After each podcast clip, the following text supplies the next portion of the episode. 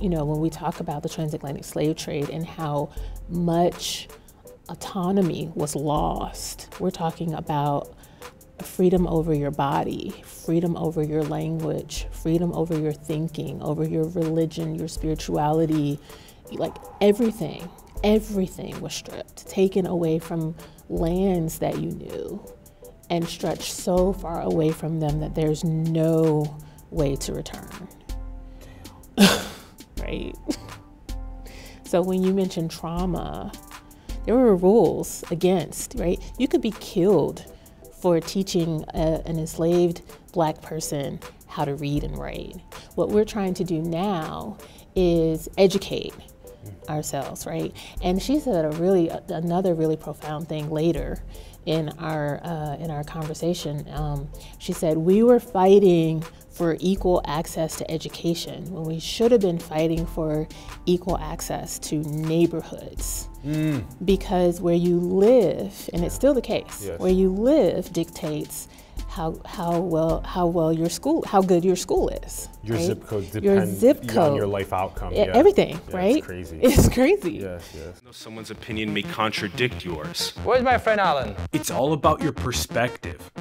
Who are we and what is the nature of this reality? Five, four, three, two, one.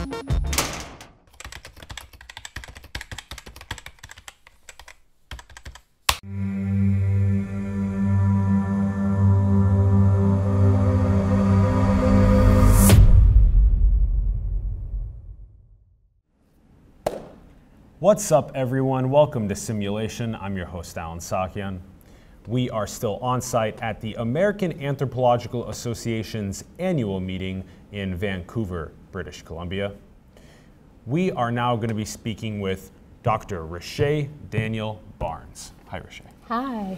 How are you, Allen? Thanks for coming out on the program. Thank you for having me. We're so pumped for this conversation.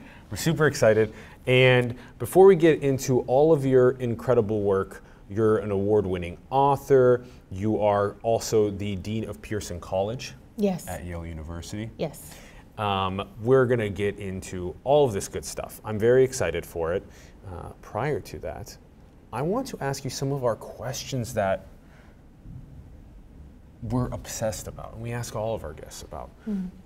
Do you feel like we're all one?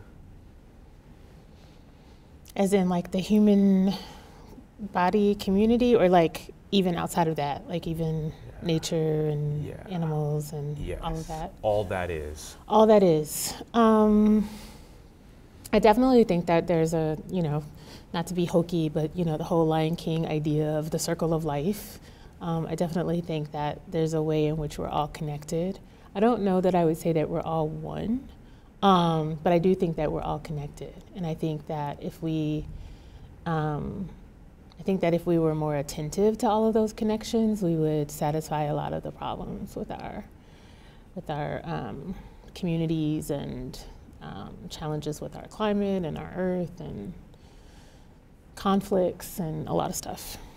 Yeah, yeah that's a perfect lead into where we like going next, which is is the most upstream issue that's causing all of the downstream issues, those feelings of separation and that mm-hmm. lack of feelings of interconnectedness. Mm-hmm. Yeah, I agree with that, definitely. Um, I, a, I, I often define myself as a communal person, and, um, and so I think that you know there are definitely ways in which we operate in the world, and I, I it's not everybody, right? There are some groups in our um, in our world who understand our interconnectedness and and behave accordingly. And then there are others who are very much more individualistic and think that you know whatever they do has very little to do with anyone else. Um, and so, yeah, I think we definitely have some issues with not understanding how interconnected we are. Yeah. What would be a principle that you could recommend? When we look at things like indigeneity and we look at modernity and we look at what we could potentially do to harmonize these two in a best directional possibility moving forward, what are some of the principles that you've experienced yourself that have helped people with those feelings of interconnectedness? Hmm. That's really tough, Allen. um,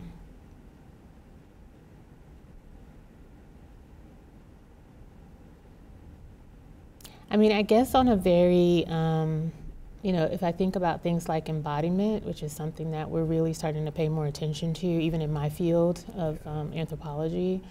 Um, when I think about things that are that are naturally occurring that make us connect more um, authentically with our interconnectivity, it's it's things like music and dance.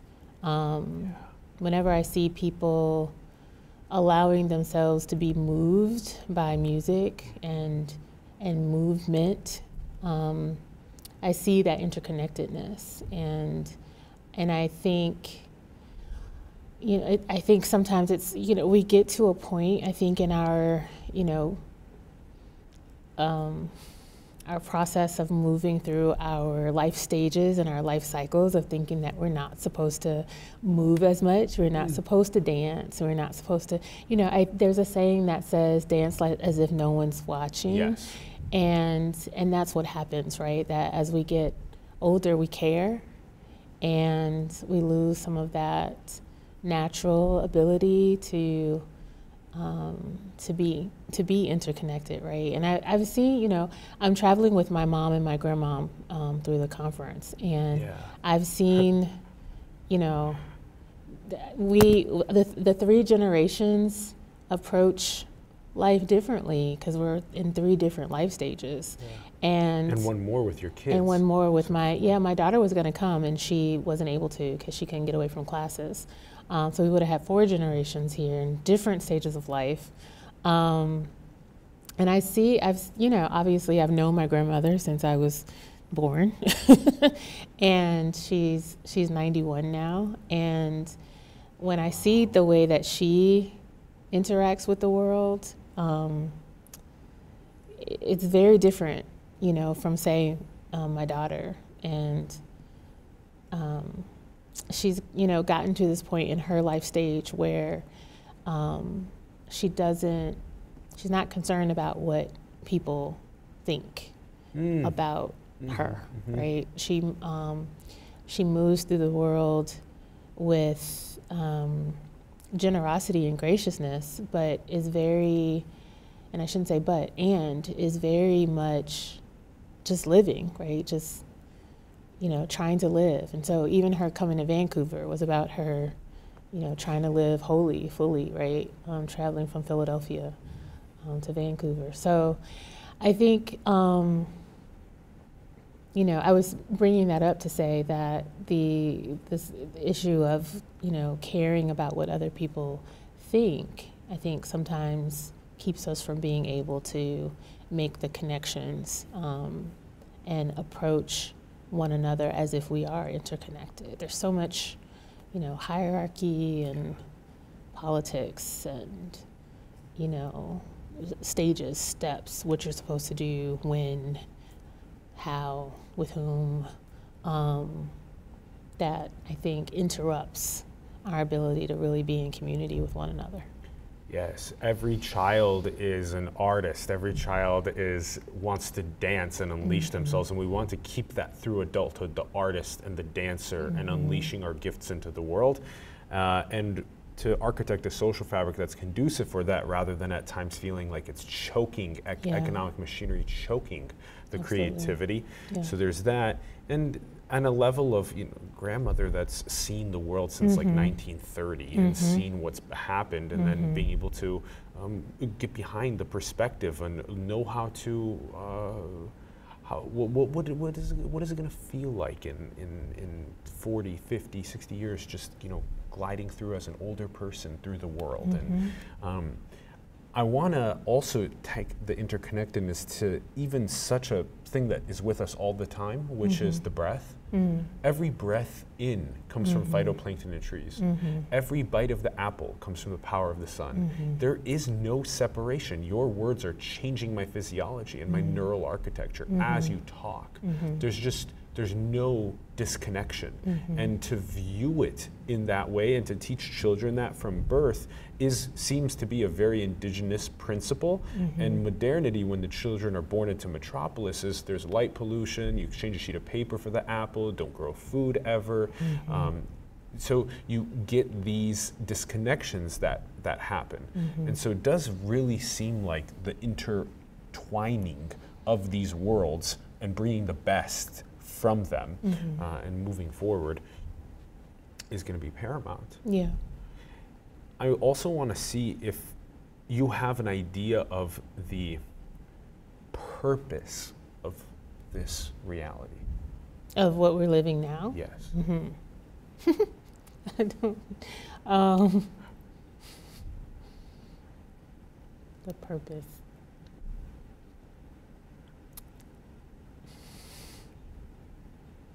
Um,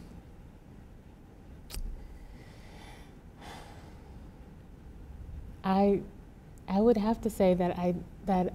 Oh. So you know, so I'm I'm hesitating because my my my own understanding of my relationship with a higher power has to do with um, would answer that question from the perspective of y- y- for, you know from my from my upbringing which is about Christianity and about mm, thinking through the our purpose for being here as one that is about living through living out a purpose living out our own purpose. Um, and and finding out and only knowing what that purpose is by by being connected to that higher power. Um, so I feel like the purpose for all of us to be here, or the purpose for this world at all, has something to do with what the higher power sees as our purpose, which I don't know what that is. Yes, yes, yes, yes. that we were briefly talking about this before we started, mm-hmm. but it is that all of these, since the dawn of time, all of these teachings and feelings of the interconnectedness, the unconditional love, the higher power, all these types of feelings, the one, the unity, the source, the Big Bang, the universe, whatever you want to call it, mm-hmm. are all pointing up the mountain from mm-hmm. different perspectives. And it's very pluralistic, coexisting, no problem. Mm-hmm.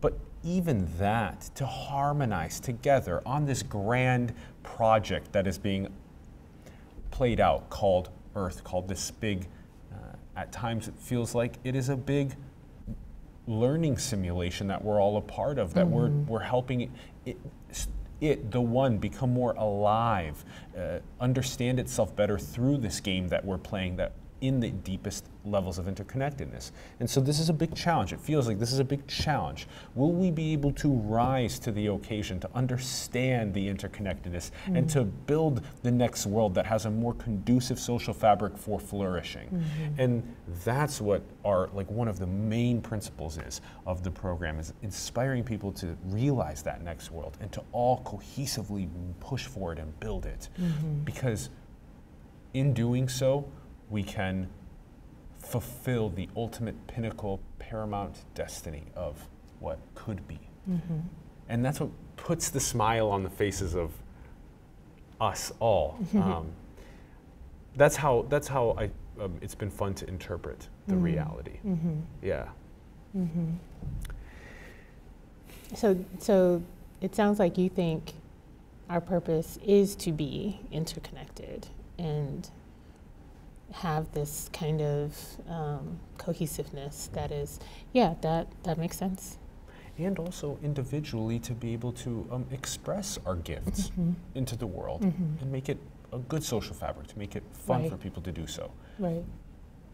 So those two things, again, it's kind of like an individualism, collectivism marriage as well, an interconnectedness. Mm-hmm. Yeah, because there's yeah. a, yeah, there's a, you have your own responsibility um, to live out your, your own purpose. That, but that should be working in, you know, working in community with everyone else's. Yes. Yeah. Yes.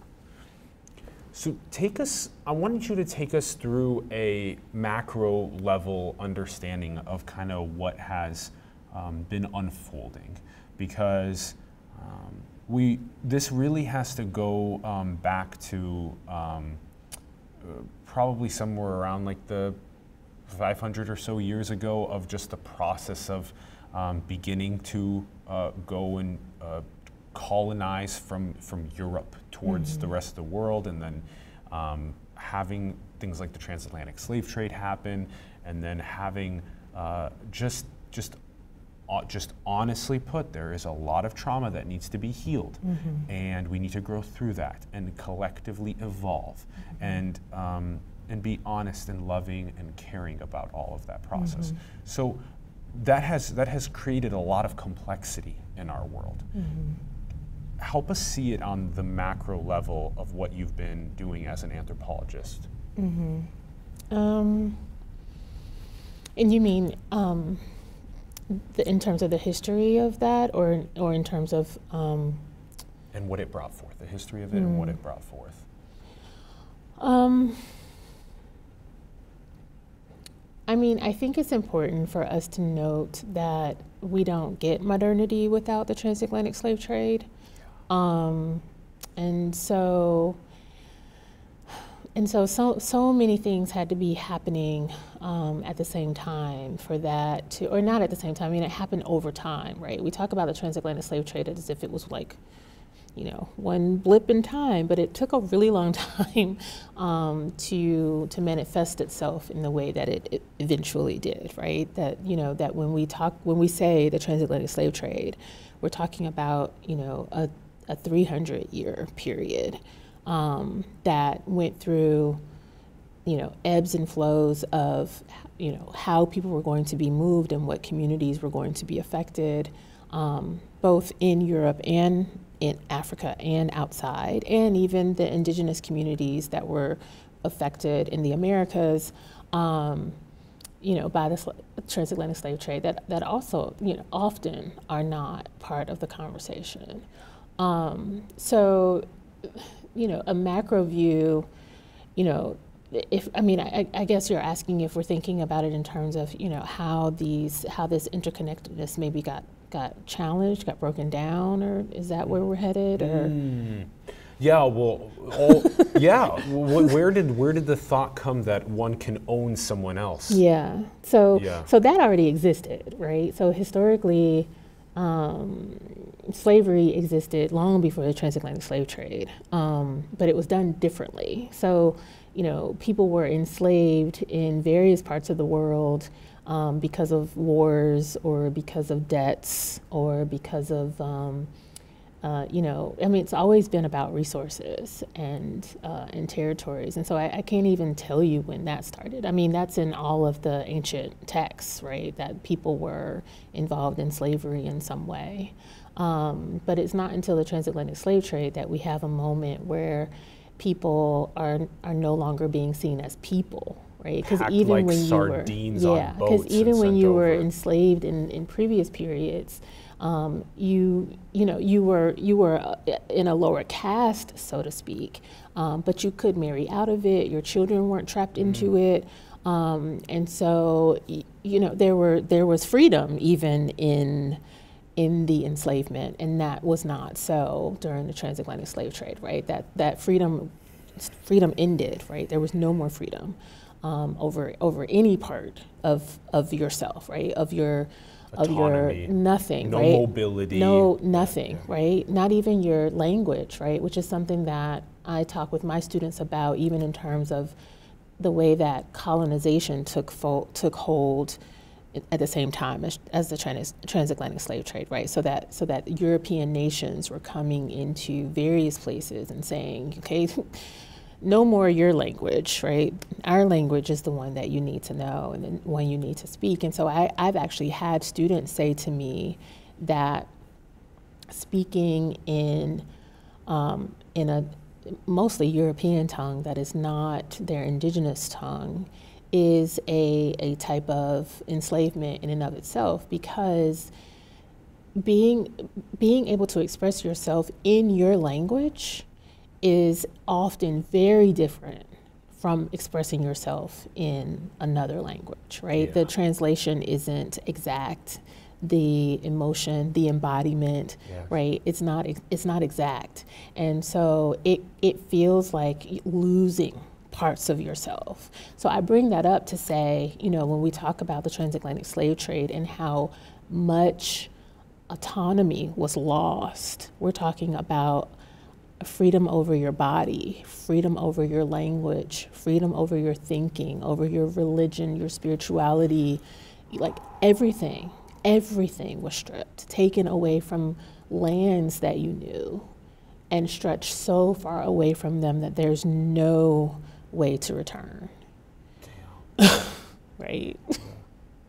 so when you mention trauma, right? That's one of the things that I'm. I know we were going to talk about some of my current projects, but but my my off in the distance project is about health and and disparities, um, uh, disparities in health for Black women. Who I think I'm not a medical anthropologist, but just some of the work that I've been reading by people like. Um, Fleda Mask Jackson, um, Leith Mullings, Dána-Ain Davis. Um, these are people who have been doing work in, in reproduction. Khiara Bridges uh, have been doing work in reproductive health for black women and starting to theorize um, the effects on uh, the, the effect of this trauma on black women's bodies over time, right? That you can't actually see. Um, everybody's moving through the world, it seems quite well. Um, but then when it's time for, uh, you know, for, for, for things that seem very basic to happen, you know, things like childbirth and delivery, um, these things become complicated. Be- and we're starting to think it has a, um, um, you know, biomedical um, um, uh, source. So, so really starting to think through how these traumas, you know, because we can talk about these traumas as being passed down um, by a cultural memory, um, but we know that our bodies have memory as well, right? Yeah, epigenetics, yeah. So, yeah, we're all of that. Yeah, my goodness. Yeah, d- when you're giving me this um, th- this visual of kind of a cultural lineage that was experienced by peoples, and then when it's completely transplanted, I mean, it's all stripped away. It's mm-hmm. all stripped away. I mean, it's r- every component spiritual, mental, physical, mm-hmm. emotional, well being, language. I mean, it's all just stripped. Um, food, music, right? All this stuff. And then it's, yeah, that's the real like way to, I guess, awaken to what it would be like to, you know, forbid um, just if we really need something as egregious as a VR experience of being trapped in a dark ass boat and chained next to a bunch of other people, for people to empathize and realize and heal the trauma. Um, but it's without doubt, I mean, it's also interconnected that when you have uh, something like it, for me, it, it's like this big red gaping wound in the Atlantic. That's what it like feels like. And then it's symptomed out Mm-hmm. with its flowering into all other types of issues Yeah. that we have. Yeah, and I think I mean I do want to be I do want to be clear um, that that there was an attempt to strip everything away, right? But we were able to retain some things, um, and so you know, despite lots of best efforts to to strip it away, right? To strip away all language, all culture, all spirituality. Um, we know, especially as anthropologists, um, and especially in the Black anthropological tradition, we know that many, many things um, were retained, and um, and because people resisted, right? People were uh, interested in finding ways to um, to to keep to keep themselves right to keep some sense of that autonomy and there are a lot of ways in which that has been passed down also right um, and you know we can see it in even in you know a lot of American music. There's there's there are musical traditions that have been um, been retained, familial practices that have been retained, preparations of foods that have been retained, even foods themselves, because many of them were brought from the West African coast and planted in the Americas, and then people were brought to tend them. So, you know, some of the foods and the ways that they're prepared have been retained. Um, so, I, you know, I think there's there's a there is a lot of trauma, um, but one of the things I talk to my students about a lot is that the story isn't all all all bad, mostly bad, super bad, very traumatic, horrible, but um, we've been a people who, and peoples, right, who have been resilient as well. Yeah. Yeah. Ooh. yeah. It, it becomes our um, collective responsibility to um, awaken ourselves to the uh, healing process that needs to happen worldwide um, around these um, deepest issues with um, migrations, forced migrations, um, seekings of asylum, border conflicts, Yeah. um, uh, warfares, um, over time harmonize um, towards decreasing military industrial complex budgets, focusing more on childhood education around the planet, bringing prosperity to all. It's just, it's so mind blowing buying a cup of coffee for $3 in modernity and then realizing that 50% of the planet makes less than that in a day. And then looking at modernity and realizing that so many of these things, like a transatlantic slave trade, was a catalyst of modernity Yeah. and being truthful about that process. And I'm really happy that you also talk to um, students about the importance of what was the perseverance and what was the grit and the retention of the cultural heritages and lineages and how to actually keep those um, alive and roaring. Um, yeah, we were um, talking to uh, Tiffany Marquise Jones on the show as well. Yeah, about the retention um, of Chocolate City in DC Yeah. um, through spoken word, poetry, and art. And that's a great way to express um, oneself and keep lineages roaring with light. Yeah. Take us to then how raising the race, black career women redefine marriage, motherhood, and community. This is your award winning book. Yes. How, what was the thesis of it? I have a copy of it. Can I show it? I would love to put it right here on the set. exactly. Now that we have the copy next to us, Yes. give us the thesis. Yeah. Um, huh. Essentially, the book is taking a look at how, and, and going back a little bit to what we were talking about just a few minutes ago, and that is how black communities, um, black families, have um, responded to a lot of the challenges to family life that have happened even since slavery, right? Um, so recognizing that slavery uh, did a lot to disrupt uh, black family life, um, actually disrupted black family life. Um, so even the you know the movement from the continent to the Americas was a disruption, a break, um, because people were not brought here with their families. Um, they were usually taken, stolen from their families, and once here, made to produce uh, workers. Right. So reproduction became a means of production. Um, and those, uh, you know, the offspring that were made of that uh, during slavery were then enslaved, right? Um, so black women were forced to, through their reproduction, um, continue to create people who were going to um, be a means of production. Um, and so, what black families have done, though, going back to this idea of, of survival, perseverance, retention, um, have worked really, really hard to preserve some sense of family, kinship, care. And over time, um, that has fallen to primarily women, right, to mothers.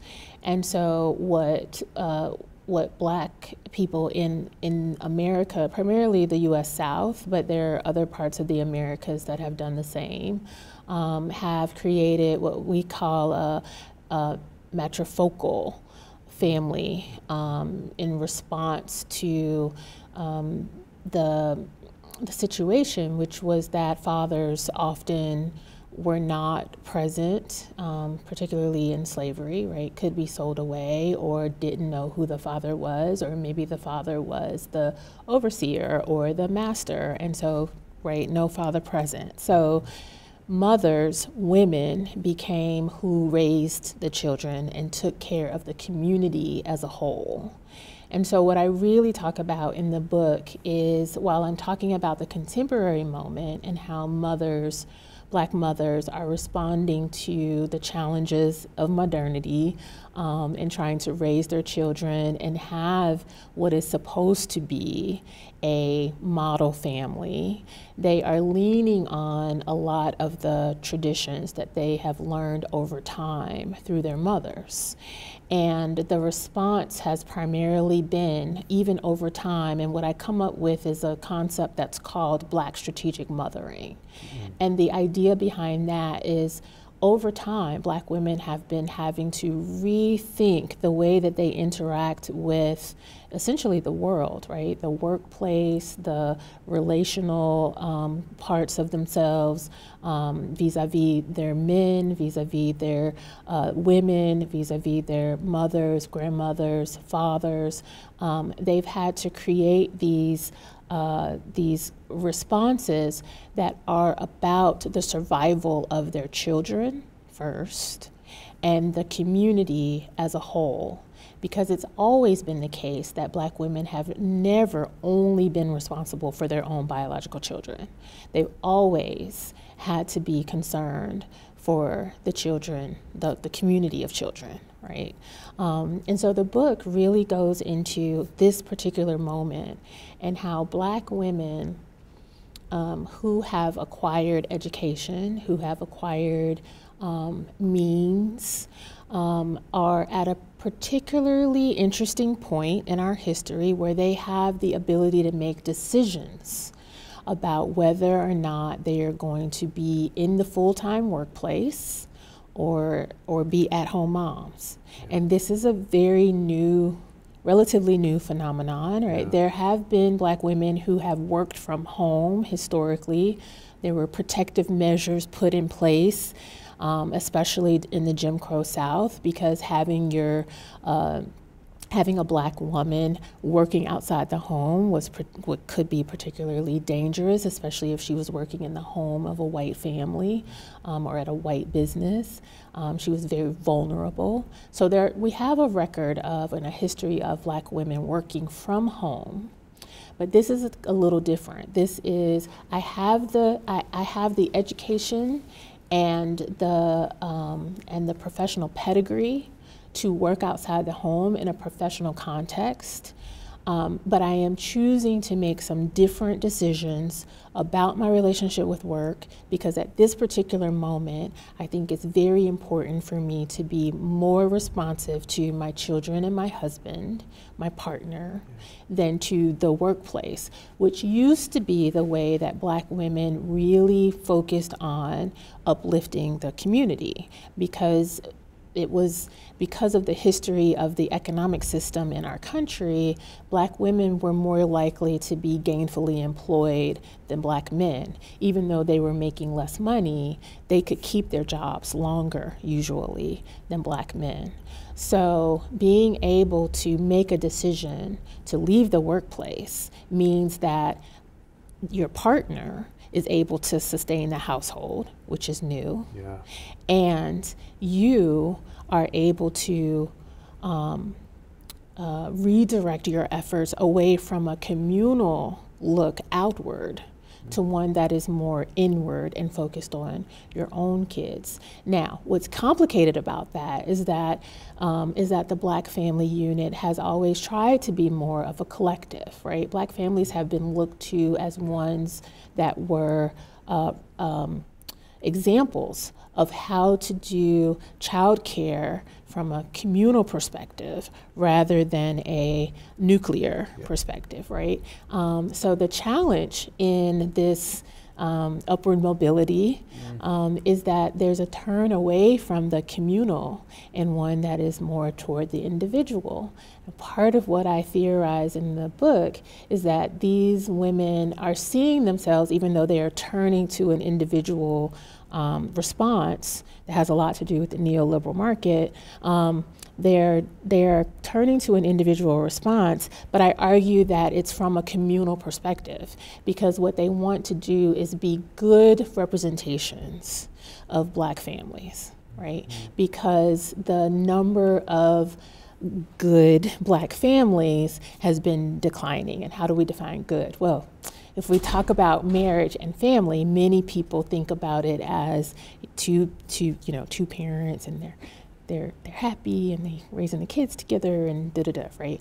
Um, and when I say two parents, I mean um, lesbian or gay or whatever the combination is, but two parents raising the kids um, and keeping them, um, you know, safe and on track and educated and so on and so forth. So um, it's a it's a really um, it's an interesting time in our contemporary moment to think about um, what kinds of responses people are having to the lack of um, uh, public supports um, and and even employer supports, right? That make it possible for people to be able to um, to live out their purpose and be and be in tune with their their kids' purpose, right? And make sure that those things are going to be successfully attained. That was a long answer. Sorry. It was it, it was in the exact amount of nuance that I wanted. Oh, good. Yes, I loved it. I loved it. Okay, let's go through that. So we had um, another way of viewing what we were talking about prior to that, where you gave us an understanding of this role of uh, on top of being moved to uh, and stripped away of that of that culture and being brought to that new place. That then there was this process of, you know, making more humans for the process of production, of being slaves for production, and then having the the it's a maternal focus, a mat hmm Matrifocal. matrifocal, a matrifocal um, process of raising children yeah. matrifocal. And then over time, then there's obviously a tremendous amount of um, changes that have happened with, you know, you give us the example of, you know, well, women in general um, post um, post Civil War, post healing, um, for us, at least the first parts of the healing, um, women beginning to you know raise raise children at least in, in, in their own homes, mm-hmm. um, women having the option of you know, g- gaining the right to vote, get, having the option to go to the workforce if they mm-hmm. would like. Lots of time was spent at home raising children for women, and men were able to earn enough money to provide for the entire home. Mm-hmm. Meanwhile, nowadays, median male income is like very stagnant while GDP is skyrocketing. A lot of that, again, 1% taking like 50 plus percent of the actual new fruits that are emerging. So when we look at what is going on with the movement towards nuclear families in general, is it then that women entering into hierarchies can be uh, for careers can be both helpful for them unleashing gifts into the world. Mm-hmm. Men learning how to also nurture mm-hmm. children being extremely important and mm-hmm. as in, in indigeneity was much of that. So there's a sort of communalism that was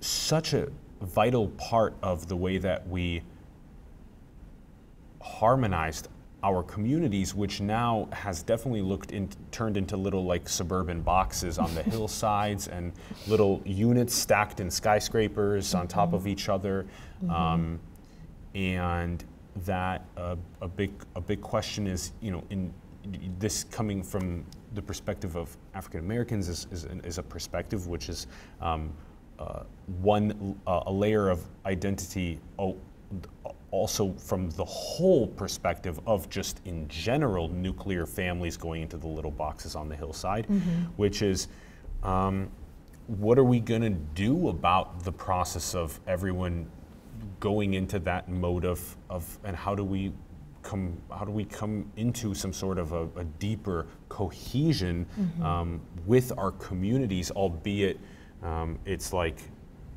this is such a different phenomenon. It just feels so different to me. I've never felt um, studying history with such vigor over time. I've never really um, seen something that was so deeply nuclearized as it is. and it just it seems like when everyone is spending all of their time in their uh, nuclear styles of, of family with the devices and the internet and the drone deliveries and the virtual worlds and Yeah.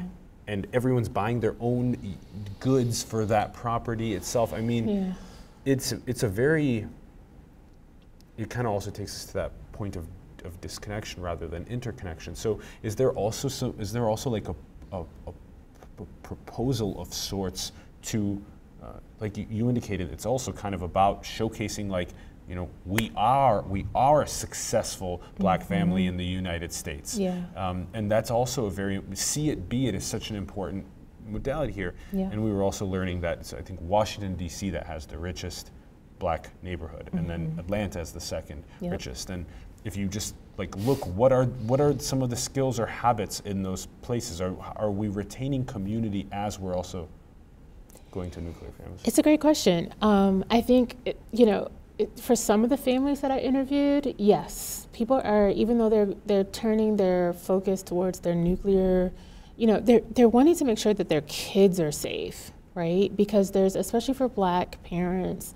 there's a lot of precarity around making sure kids are their kids are fine, right? Um, and we could probably talk for a whole nother hour about why that's a source of precarity for black families, particularly even black middle class families, right? Like you like people expect that, you know, black families that are that are in low income situations precarity makes sense, right? There's probably a lot of stuff for you to be concerned about, right? But for black middle class families who think that they're moving from those spaces into, you know, these suburban boxes, um, these, you know, high rise boxes, they think they're creating some degree of safety, are finding that that safety isn't necessarily there or it's elusive or they still have to put up some you know some mechanisms to make sure that that they have some degree of control over that. And what they what they find is that is that the way what these women found was that the way that they could ensure some degree of that safety it, what they felt was they needed to pay more attention at home right but that didn't mean that they didn't want to also be connected to the community. So many of them, while being very focused on their own nuclear families, were also being very intentional about being in these suburban, you know, boxes with other people so that they could find community with those people. So there were a couple of families that I highlight in the book who intentionally moved in a particular neighborhood because they knew that that neighborhood had people that they already knew, that they could do family meals together, that they could, you know, have their kids do swimming lessons together at the community pool, right? So there were ways in which that they were saying, okay, we're we're nuclear focused, we're inward focused, but we're going to find ways to still build and be in community, right? Um, still very involved in their churches, um, still very involved in communal organizations that are about, you know, um, volunteering or doing things in in other parts of the Black community, right? Now it's still complicated. I don't mean to say that this, you know, fixes everything, but there are ways in which interconnectivity is still um, intentional, right? They're still thinking about it from that perspective, even as they are creating these more nuclear family forms that are less about the matrifocality and more about the, the nuclear. Yeah. Yeah, this seems to be something that could potentially um, be applied to urbanization just in general and metropolises in general as, Yeah. as we move into um, more of the nuclear family-esque behaviors Mm-hmm. um, to do things like uh, create more communal activity and Yeah. I really, I really like the ones you listed, uh, breaking bread together, um, doing things like swimming, other communal activities of Yeah. learning and experiencing together. Yeah. Yeah. Keeping memories together. Yeah, of yeah. There was one woman who talked about how she'd grown up in New Orleans on a street with, you know, you know, not a lot of means. Like the people in her community didn't have a lot of means, um, and and you know there were like there's like two streets where all the kids knew each other and they all played together um, in her in her upbringing.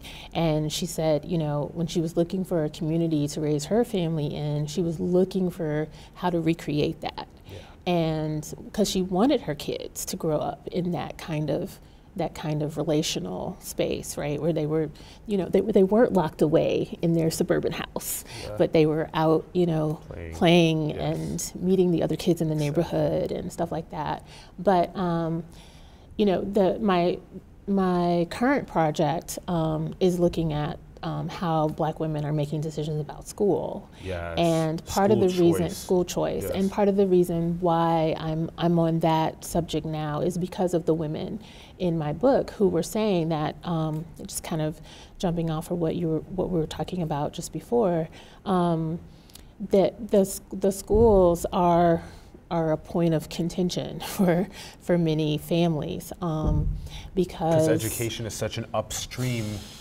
issue. yeah Yeah.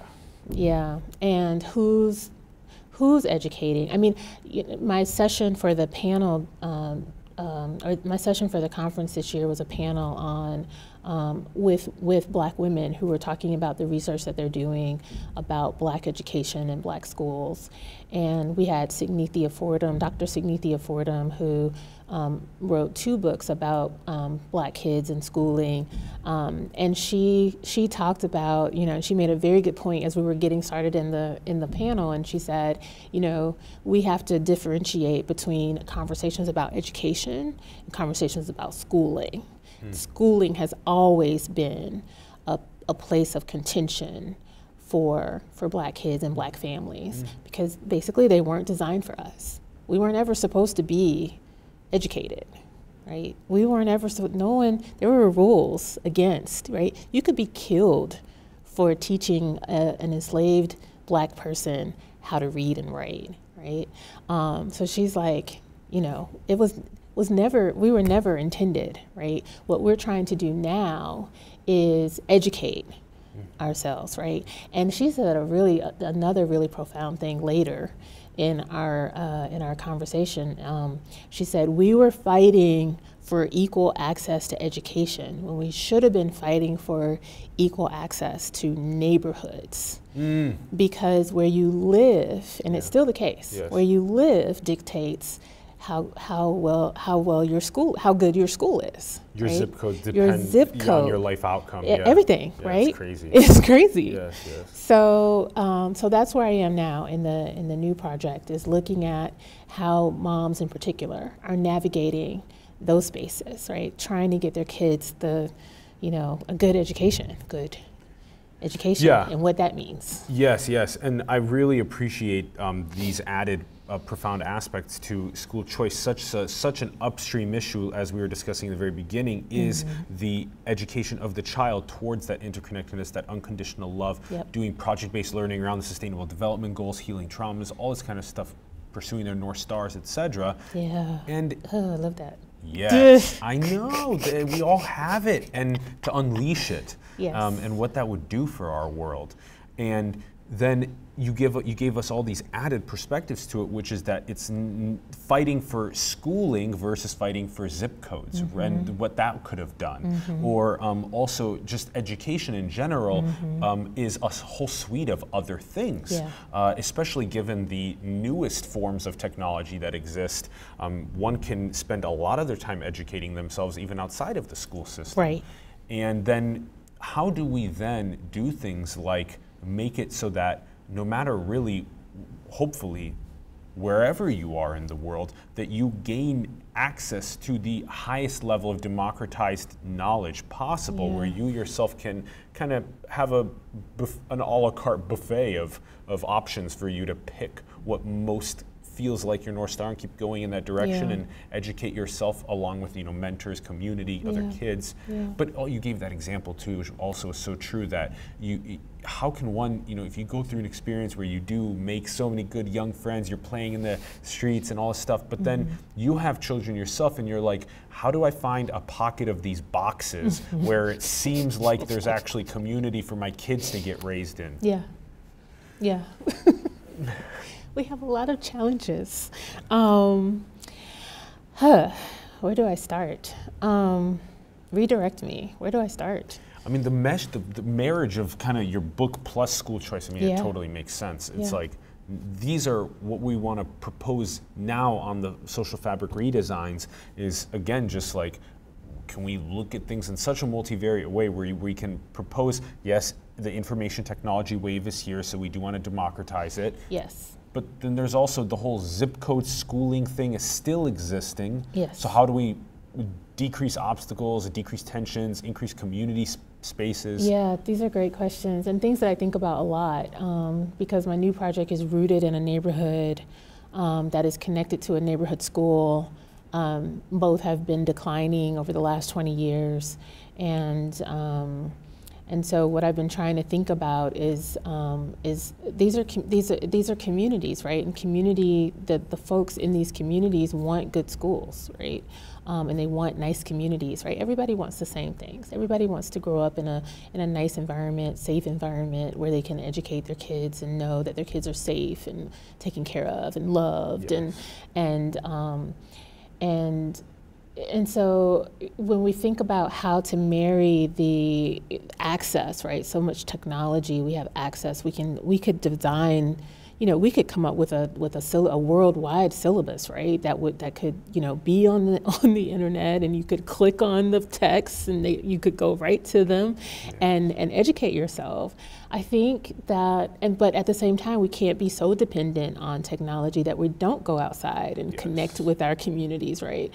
Um, and I, I think that there is room for, and definitely there is room for a model that allows us to do both, right? I think what I'm challenged by is um, there's so much available via technology. I don't think our kids know how to scaffold. They don't know Yes. what to pay attention to. They don't know what's a good source and what's not. Um, How You to know, scaffold. That was a really good way to put it. If you haven't, if you've discovered at least part of what your North Star may be, how do you begin scaffolding what Right. you learn? Uh, so it's like having a meta perspective on your learning Right. um, to get towards that. Yeah, that's a, I like scaffolding. yeah, yeah, that's good. Thank you. Yeah. Um, yeah, and so and so that's the thing, right? It's the it's the reason. You know, my husband's an educator, and he says all the time that we're going to get to a point where we don't need teachers. You know, he's a teacher. He's a um, high school teacher, and he says we're getting to we're going to get to a point where they're they're going to think they don't need us anymore. That they can you know stick a computer on a robot, and you know the robot talks, and the kids learn, and um, AI coaches. yeah, yeah, And then, you know, maybe, and he's, you know, he says maybe the elite will be the ones who have, because they always have, will have tutors that, you know, that that work in work in um, Tandem, in tandem with the with the robots, the AIs. Um, I, I think there's probably some degree of, of unfortunately truth to what he's um, what he's thinking about and guessing at, um, and that that that I honestly that scares me. And I usually tell him, no, no, no, we're no, they'll never get rid of teachers.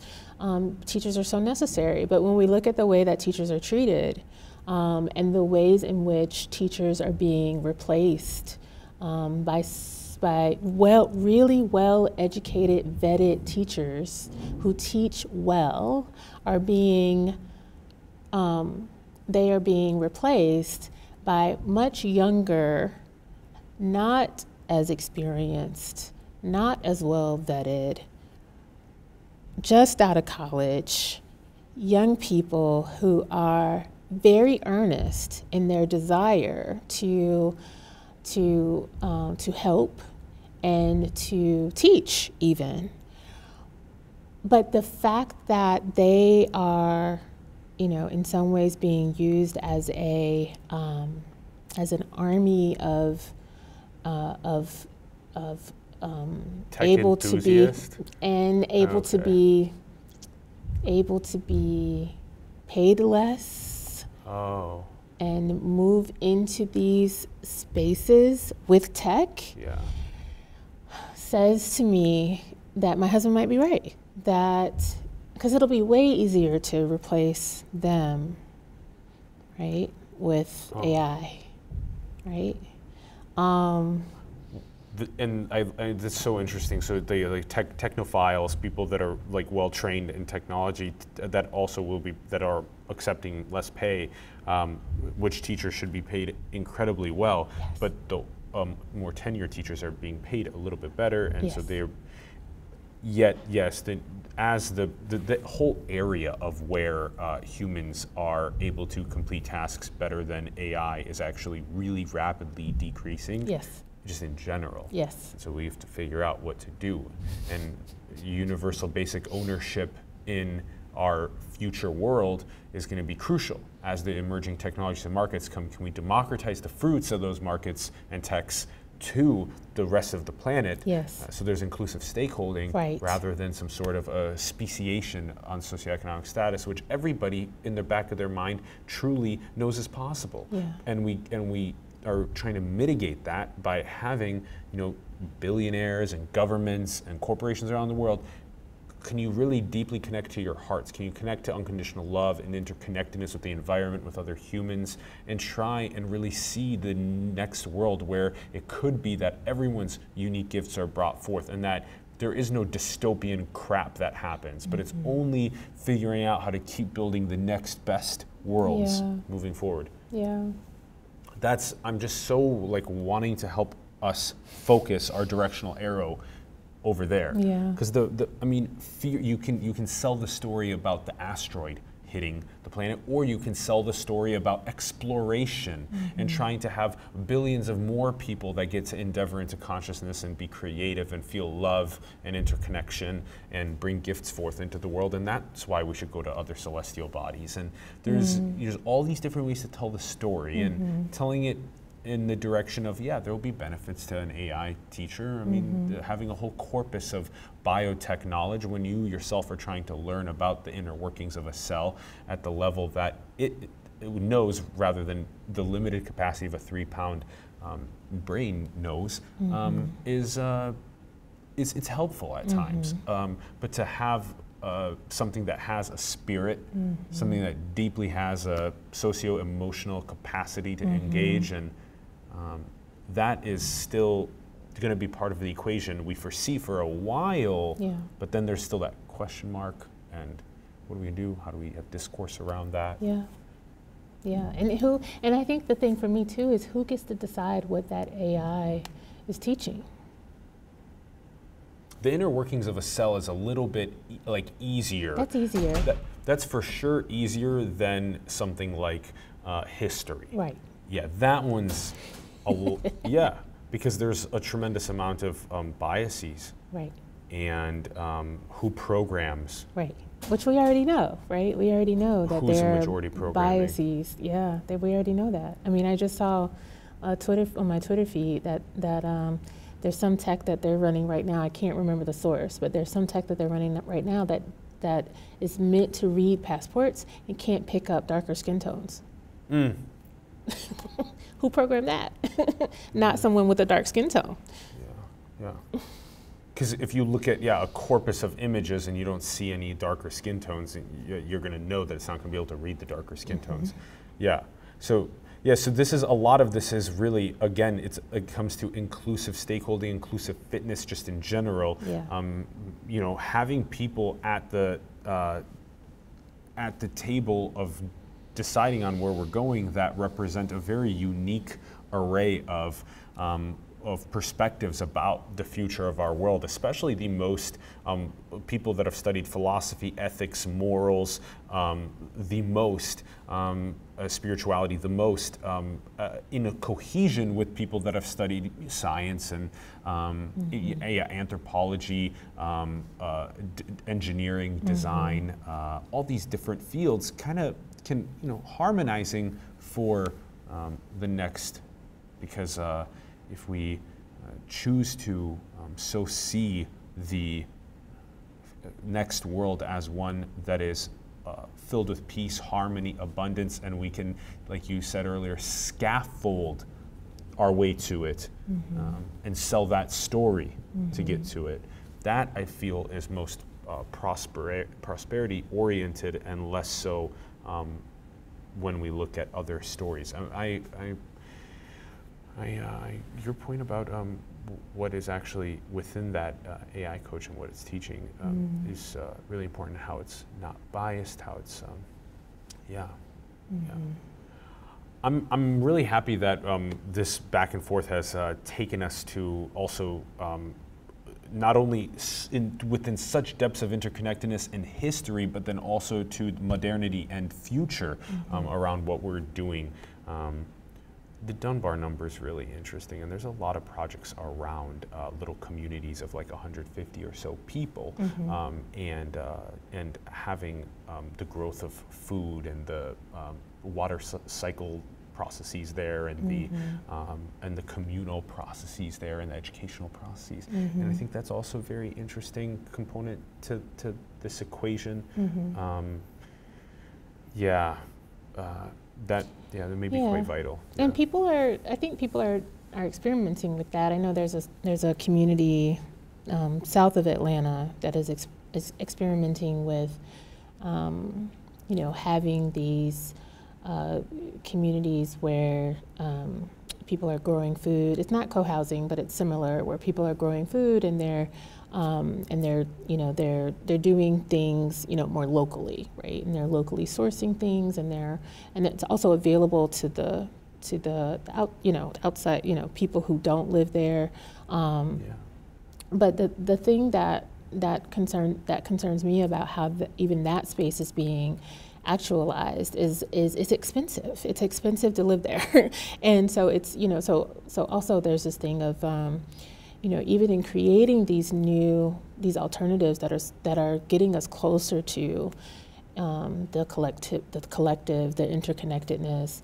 Um, often they come at a premium, right? They they're just they're not happening, you know, kind of organically. You know, it's someone saying, "Okay, we're gonna buy all this land and we're gonna, you know, we're gonna have you know we're gonna build housing and it's gonna be at different price points, but it's still gonna be, you know, exp- you know, cost prohibitive, right, for a lot of families who that that could benefit from that. And it seems like you know, we you know, every time my husband um, he's he's um, trained as a um, um, city planner and engineer, and and every time we go into you know one of these older cities that was you know designed hundreds of years ago, he's like, we already knew how to do this. Why why why are we creating these spaces? We already know how to live together, right? We already know that you know you have the this you know um, housing that is um, designed for, for multiple families, and you have green spaces that are designed for,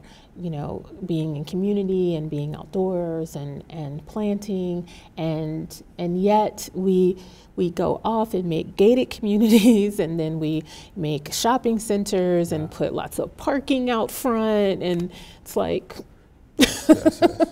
Yeah, cities 2.0, um, the future of cities um, feels um, with like a mix between the indigeneity and modernity, um, and it feels more like it embeds the interconnectedness and the unconditional love in the communities and the more holistic systems of food growth and water cycling and energy cycling, um, and this is this is really great that we're getting to. I want to I want to ask you one more um, final question that Yeah. we ask on the program. What do you think is most beautiful? as a, a thing or just anything. Anything. Most beautiful is is it's going to sound hokey, but love. Um, and what I mean by love is is is how it's manifested in in um, care. Um, yeah, care. I think, uh, and generosity of spirit. Um, yeah, that's what's most beautiful to me. Love manifested in care and generosity of Mhm. spirit, yeah, yeah. Which feels like it is one of the main achievements that we can have when we find ourselves in this reality. How can we uh, bring that best forth in ourselves? Yeah, Yeah. absolutely. It That's what brings I. us the most. Uh, uh, that selflessness brings us the most um, highest feelings. Yeah. yeah. Yeah, that's what I. That's what I strive for. In in, in to, to receive and to give. Yeah. Yeah. Yes. Yes. Yes. Yes. Which we receive every breath and give every breath. I mean, it's a, it's a yeah, Absolutely. right here. Appreciate. It. Thanks so much for coming. Thank you. Allen. This was a great conversation. Thank you. I appreciate it. We appreciate you so much. Thank you. Thank, Thank you. Thanks for all your great work. Thanks everyone for tuning in. Thank we greatly you. appreciate it. We'd love to hear your thoughts in the comments below on the episode. Let us know what you're thinking. Also, check out the links in the bio below to Riché's profile, also her book page.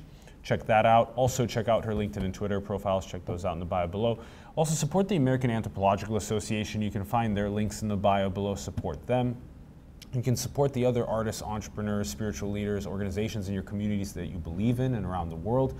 You can support our show. Our links are in the bio below. Help us, PayPal, pay, Patreon, cryptocurrency. You can join us, design cool merch and get paid. Help us continue doing cool things like coming on site to epic conferences like AAA.